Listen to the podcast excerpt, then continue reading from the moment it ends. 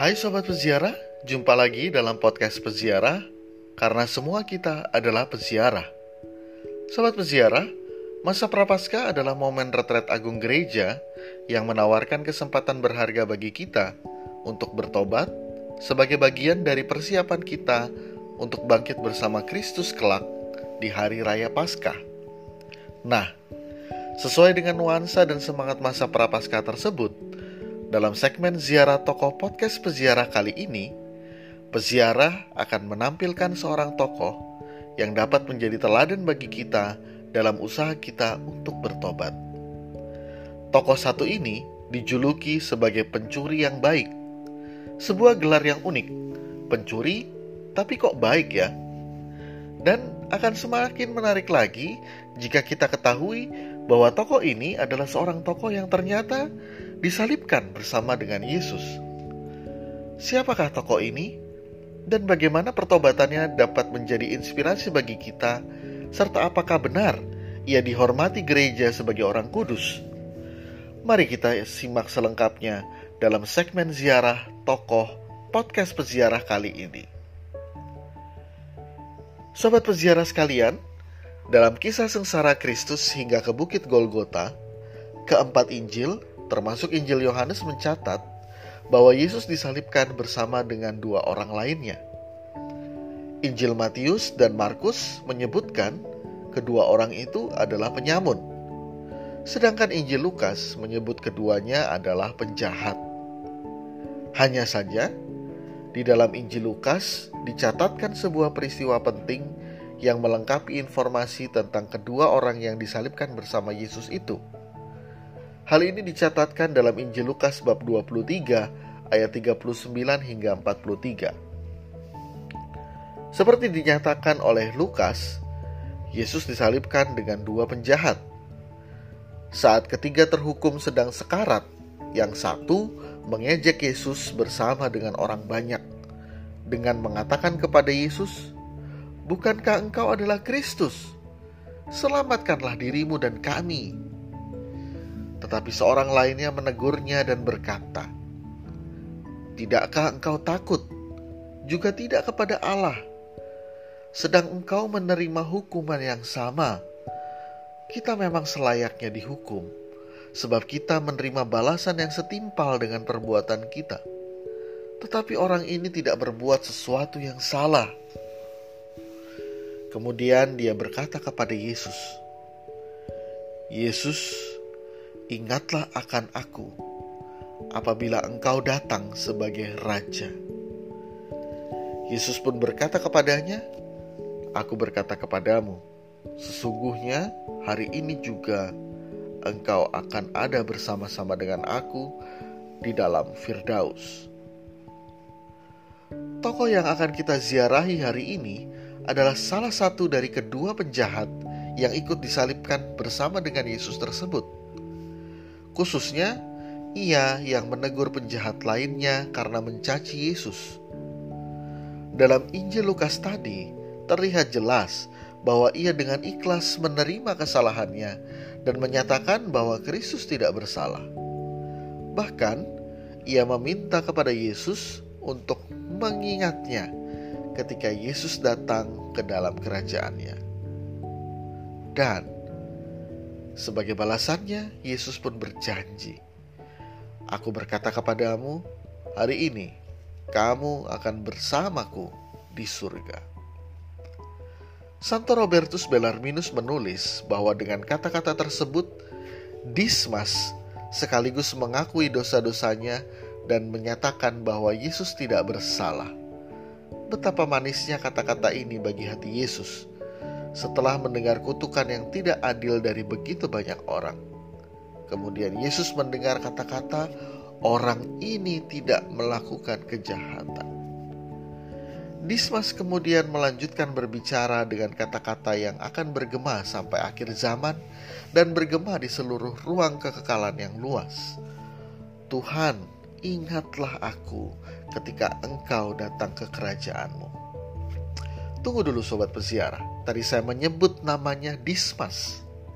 Padahal Injil Lukas sebagai satu-satunya Injil yang mencatat tentang peristiwa ini peristiwa penting ini tidak memberikan informasi siapakah nama penjahat yang bertobat tersebut. Nah, akan tetapi memang menurut tradisi tokoh ini bernama Dismas. Dan sesuai tradisi pula, Dismas dihormati gereja sebagai orang kudus.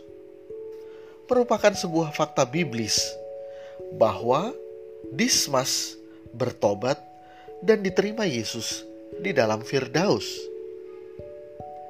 Salah satu rekaman penting yang mencatat tentang tokoh ini adalah martirologi Romawi yang menyebut namanya sebagai Dismas dan dinyatakan sebagai oh, seorang kudus yang dipestakan pada tanggal 25 Maret.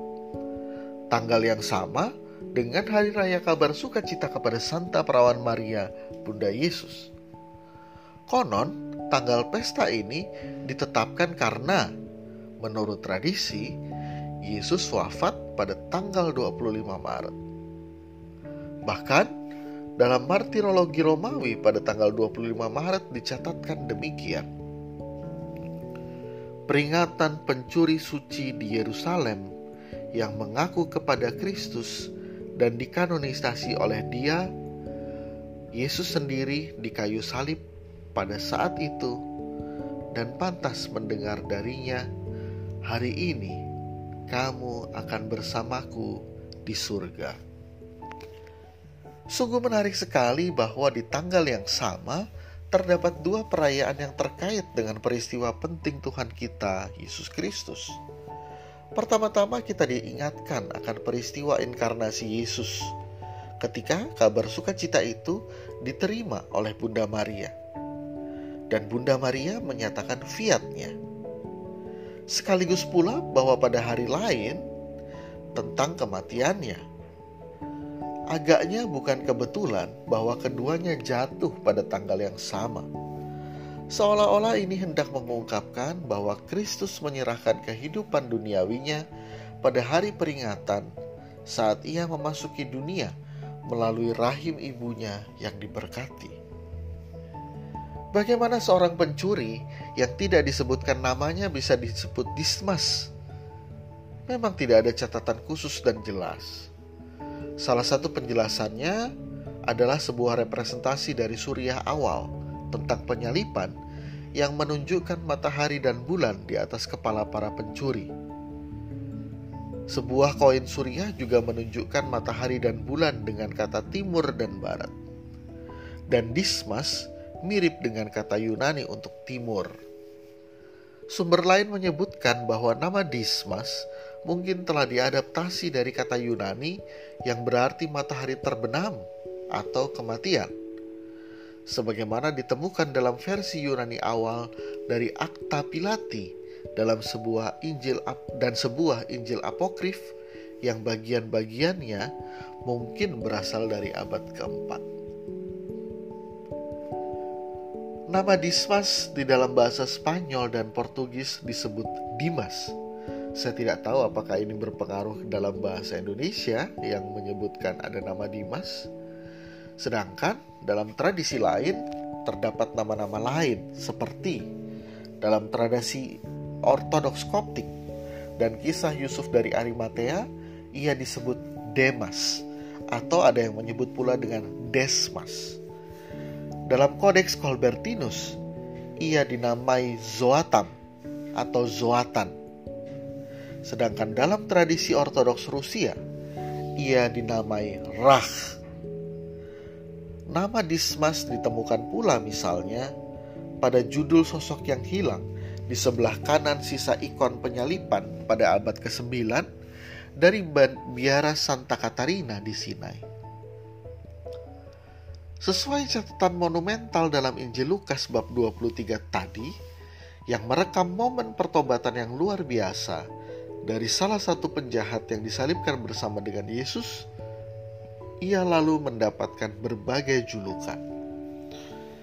Beberapa di antaranya adalah julukan sebagai pencuri yang baik atau the good thief, pencuri yang bertobat atau the penitent thief, ada pula yang menyebutnya the wise thief atau pencuri yang bijaksana, atau pencuri yang bersyukur, the grateful thief.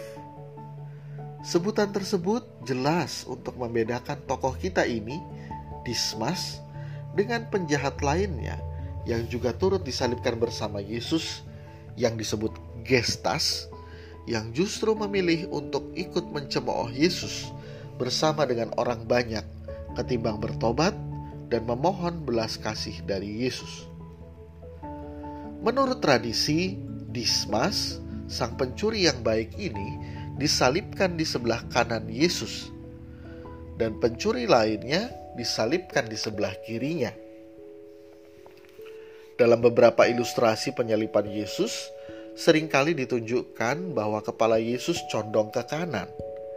Hal ini hendak menunjukkan penerimaan Yesus terhadap si pencuri yang baik tadi. Dalam gereja Ortodoks Rusia, salib biasanya dibuat dengan tiga palang. Palang atas melambangkan titulus atau prasasti yang ditulis oleh Pontius Pilatus dan dipaku di atas kepala Yesus.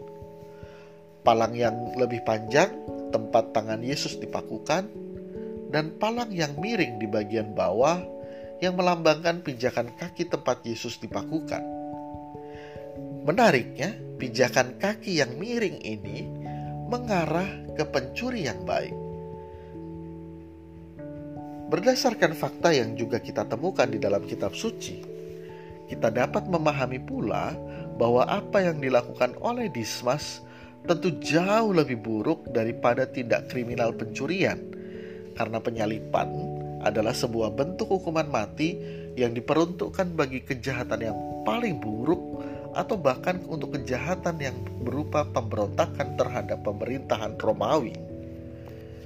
Berbeda dengan yang hanya tangannya dipotong atau dilempari batu sampai mati.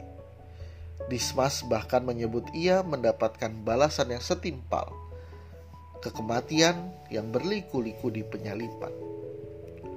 Menurut catatan Santo Yohanes Chrysostomus, pencuri itu tinggal di gurun dan merampok atau membunuh siapa pun yang tidak beruntung untuk menyeberang jalannya.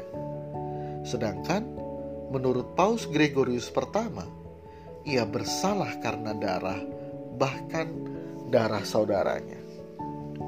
Yang jelas, penyalipan sebagai sebuah hukuman paling mengerikan yang pernah ada yang dilakukan oleh bangsa Romawi tentu sangat tidak mungkin dikenakan bagi orang yang disangkakan melakukan kejahatan ringan. Penyalipan juga dilagu, digunakan sebagai peringatan bagi semua orang yang akan lewat dan juga sebagai tanda kelegaan bagi mereka yang telah diteror oleh para penjahat tersebut. Menarik pula untuk diketahui bahwa terdapat sebuah tradisi pula yang mengisahkan bahwa Dismas, sang pencuri yang bertobat ini, dahulu ketika keluarga kudus tengah mengungsi ke Mesir, sebenarnya hendak merampok mereka yang sedang dalam perjalanan untuk mengungsi. Salah satu perampok menyadari ada sesuatu yang berbeda, sesuatu yang istimewa tentang mereka keluarga kudus ini. Dan karena itu, ia memerintahkan sesama bandit untuk meninggalkan mereka. Pencuri ini adalah Dismas muda. Dikatakan dalam sebuah sumber bahwa Dismas telah tergerak untuk berbelas kasih dan kemudian menyuap rekan perampoknya agar keluarga kudus lewat dengan selamat. Sumber lain mencatat bahwa Dimas Dismas menyuap Gestas yang merupakan rekan perampoknya dengan 40 drahma agar keluarga kudus tidak diganggu. Dan kemudian sang bayi, yakni Yesus, meramalkan bahwa mereka akan disalibkan bersamanya di Yerusalem. Dan bahwa Dismas akan menemaninya ke surga. Terkait hal ini, dicatat pula bahwa Santo Agustinus dari Hippo berkata bahwa Dismas, sang pencuri itu, berkata kepada Yesus sang anak, Hai anak yang paling diberkati, jika suatu saat harus tiba ketika saya akan mendambakan rahmatmu, ingatlah aku dan jangan lupakan apa yang telah berlalu hari ini.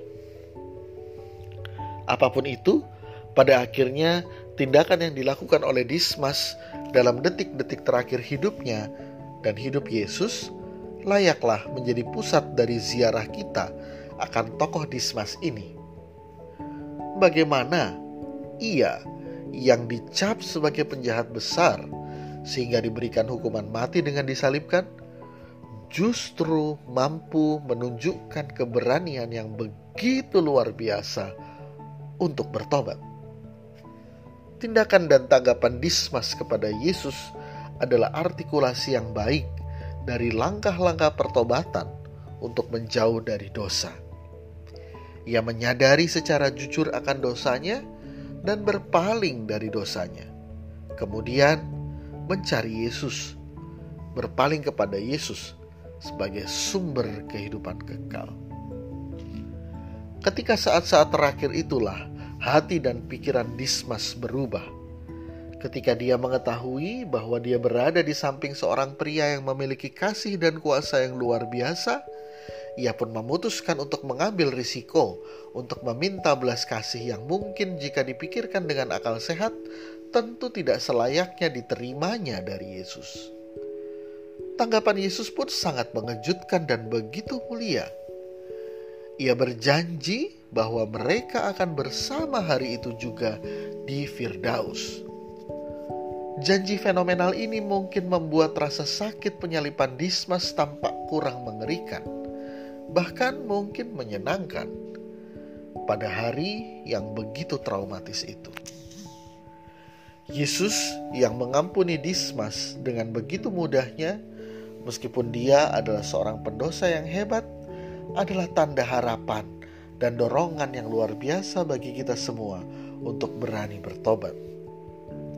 Maka, mari kita ingat benar-benar, sobat peziarah, bahwa Jumat Agung juga adalah sebuah undangan. Undangan untuk mendekati Juru Selamat kita yang masih mengulurkan tangan kepada kita untuk merangkul kita agar berani berpaling dari seluruh dosa dan kesalahan kita untuk bertobat dan kembali kepadanya dan bergabung bersama Yesus dalam firdausnya. Santo Robertus Bellarminus menulis bahwa dalam pengakuan Dismas adalah pengakuan iman yang merupakan hasil dari Roh Kudus yang mencurahkan kasih karunia-Nya ke dalam hati sang pencuri yang baik bahwa perkataan Dismas menunjukkan bahwa dirinya menganggap dirinya sebagai hamba Tuhan yang telah ditebus.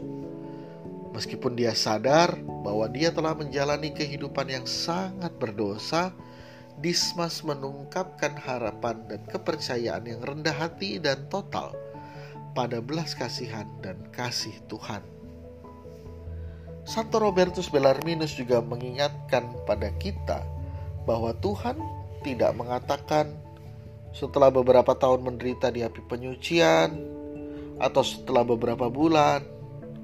Tuhan berkata, "Hari ini, pada hari ini, semua dosa yang ia lakukan selama hidupnya diampuni." Ia juga sejajar dengan para pangeran dari bangsanya, tepatnya dengan para leluhur dan para nabi, dan akhirnya Kristus mengangkat dia ke dalam lingkaran orang yang semeja dengannya, mengangkat martabatnya, kemuliaannya, dan semua harta bendanya. Santo Agustinus dan Santo Siprianus menganggap Santo Dismas sebagai martir karena ia mengaku Tuhan bahkan ketika sebagian besar rasul tidak hadir. Dismas meninggal bukan hanya sebagai orang suci, tetapi orang suci yang agung Ketika jenazah Dismas diturunkan dari salib, dia sudah bersama Tuhan di surga. Dia pergi ke kayu salib sebagai orang berdosa, tetapi turun sebagai orang suci yang agung.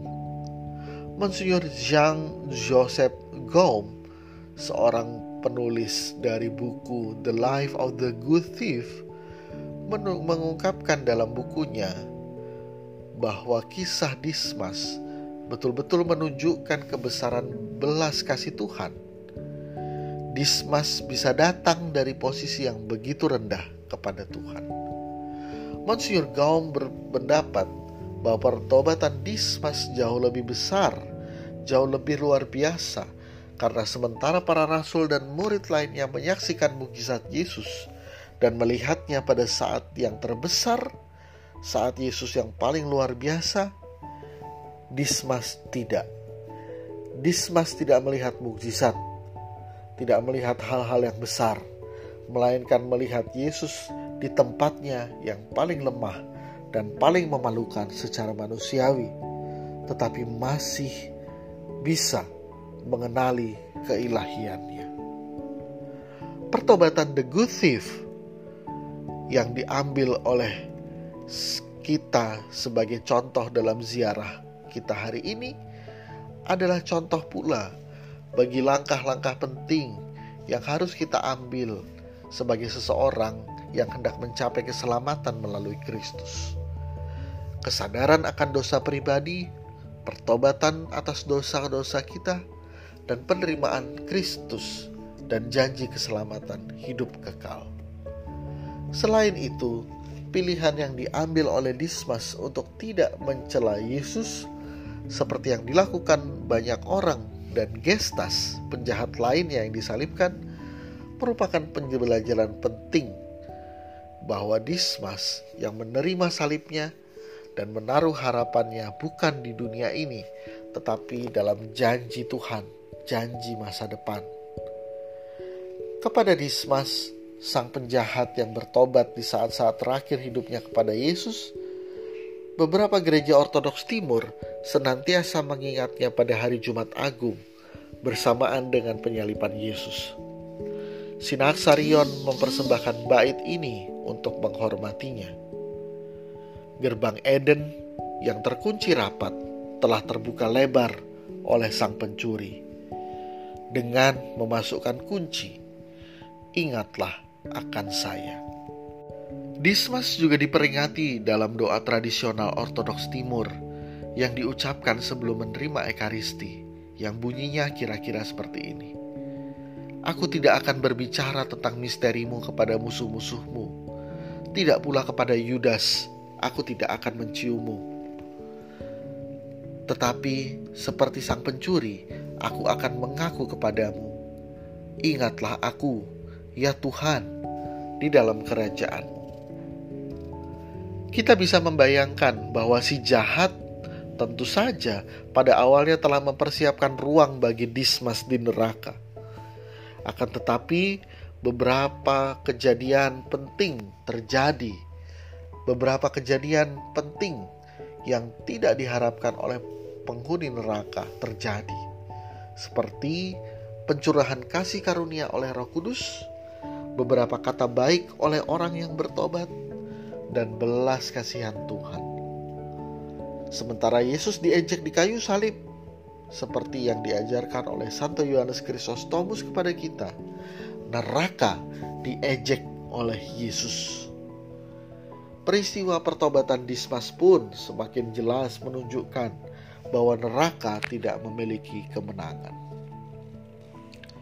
Terdapat sebuah rumah yang disebut sebagai rumah Dismas di wilayah yang bernama South Bend di Amerika Serikat. Rumah ini dinamai menurut nama sang pencuri yang baik ini dan merupakan rumah singgah bagi pria yang baru saja dibebaskan dari penjara. Rumah tersebut merupakan mitra komunitas dengan Center for Social Concerns dan siswa Notre Dame yang menjadi sukarelawan di sana untuk mendukung para mantan narapidana yang sedang menyesuaikan diri dengan kehidupan setelah penahanan. Santo Dismas dikenal sebagai santo pelindung penjara, sekaligus pelindung bagi para tahanan, pencuri, penjahat yang bertobat, direktur pemakaman, narapidana yang dihukum, terpidana mati, orang yang sekarat, pastor yang melayani di penjara, pengurus penjara, kantor pelayanan penjara Keuskupan Phoenix, Keuskupan Agung Perzemilsel, di Polandia dan wilayah Merizo di Guam. Pun ada sejumlah kota yang dinamai menurut namanya. Beberapa di antaranya adalah San Dimas atau San Dismas di California, Amerika Serikat, serta San Dimas di Meksiko. Beberapa gereja pun dinamai dengan namanya, seperti Gereja Santo Dismas di Waukegan, Illinois, Amerika Serikat, Gereja Santo Dismas Pencuri yang Baik, sebuah gereja Katolik di fasilitas pemasyarakatan Clinton di Dannemora, New York, Amerika Serikat, serta ada pula gereja pencuri yang baik di Kingston, Ontario, Kanada, yang dibangun oleh para narapidana di penjara tersebut. Juga terdapat begitu banyak karya seni religius dalam berbagai bentuk, entah ikon, patung, maupun lukisan. Dalam berbagai karya seni tersebut, Dismas biasanya digambarkan dengan ciri-ciri berikut ini. Pria yang memikul salibnya tepat di belakang Kristus, pria yang disalibkan di sebelah kanan Kristus, atau pria yang telanjang tetapi memegang salibnya, yang sering kali dengan tangan di jantung untuk menandakan penyesalan. Dari ziarah tokoh peziarah kali ini, yakni ziarah tokoh Dismas dan penjahat lainnya yang disalibkan bersama dengan Yesus, sobat peziarah, terdapat sebuah pertanyaan reflektif bagi kita Manakah dari kedua sosok yang disalibkan bersama Yesus tersebut yang betul-betul menggambarkan diriku? Apakah aku pun cenderung ingin turun dari salibku dan terus berada di dunia ini? Atau aku ingin menerima salibku dan diangkat kepada Kristus di kehidupan yang akan datang? Ketika berada dalam penderitaan salibku, apakah aku berpaling kepada Yesus atau justru berpaling kepada yang lain? Jika aku berpaling kepadanya, apakah aku meragukan bahwa jawabannya kepada aku akan berbeda dengan jawaban yang Yesus berikan dahulu kepada Dismas? Apakah aku ragu bahwa dia sangat ingin mengatakan kata-kata yang sama kepada Dismas kepadaku. Sobat penziarah, hari ini mari kita ingat kembali Dismas, sang penjahat yang bertobat. Ingatlah pula akan belas kasihan Tuhan dan gunakan hari ini serta masa prapaskah sebaik-baiknya sebagai kesempatan untuk kembali Mari sobat peziarah, kita selalu menyimpan kata-kata yang indah ini dalam bibir kita. Tuhan, ingatlah aku ketika engkau datang ke dalam kerajaan. Akhirnya sobat peziarah bersama-sama dengan Dismas, sang penjahat yang bertobat, marilah kita berdoa. Dalam nama Bapa dan Putra dan Roh Kudus. Amin. Yesusku yang tersalib, basuhlah aku dengan darahmu yang paling berharga dan paling mulia. Pandanglah aku sebagai pencuri yang baik. Santo Dismas yang tergantung di kayu salib di sebelahmu di Kalvari, seorang pendosa membayar kejahatannya tetapi mengakui keilahianmu dan memohon belas kasihan dan pengampunan dan bertanya, Yesus, ingatlah aku ketika engkau datang ke dalam kerajaan. Amin. Dalam nama Bapa dan Putra dan Roh Kudus. Amin.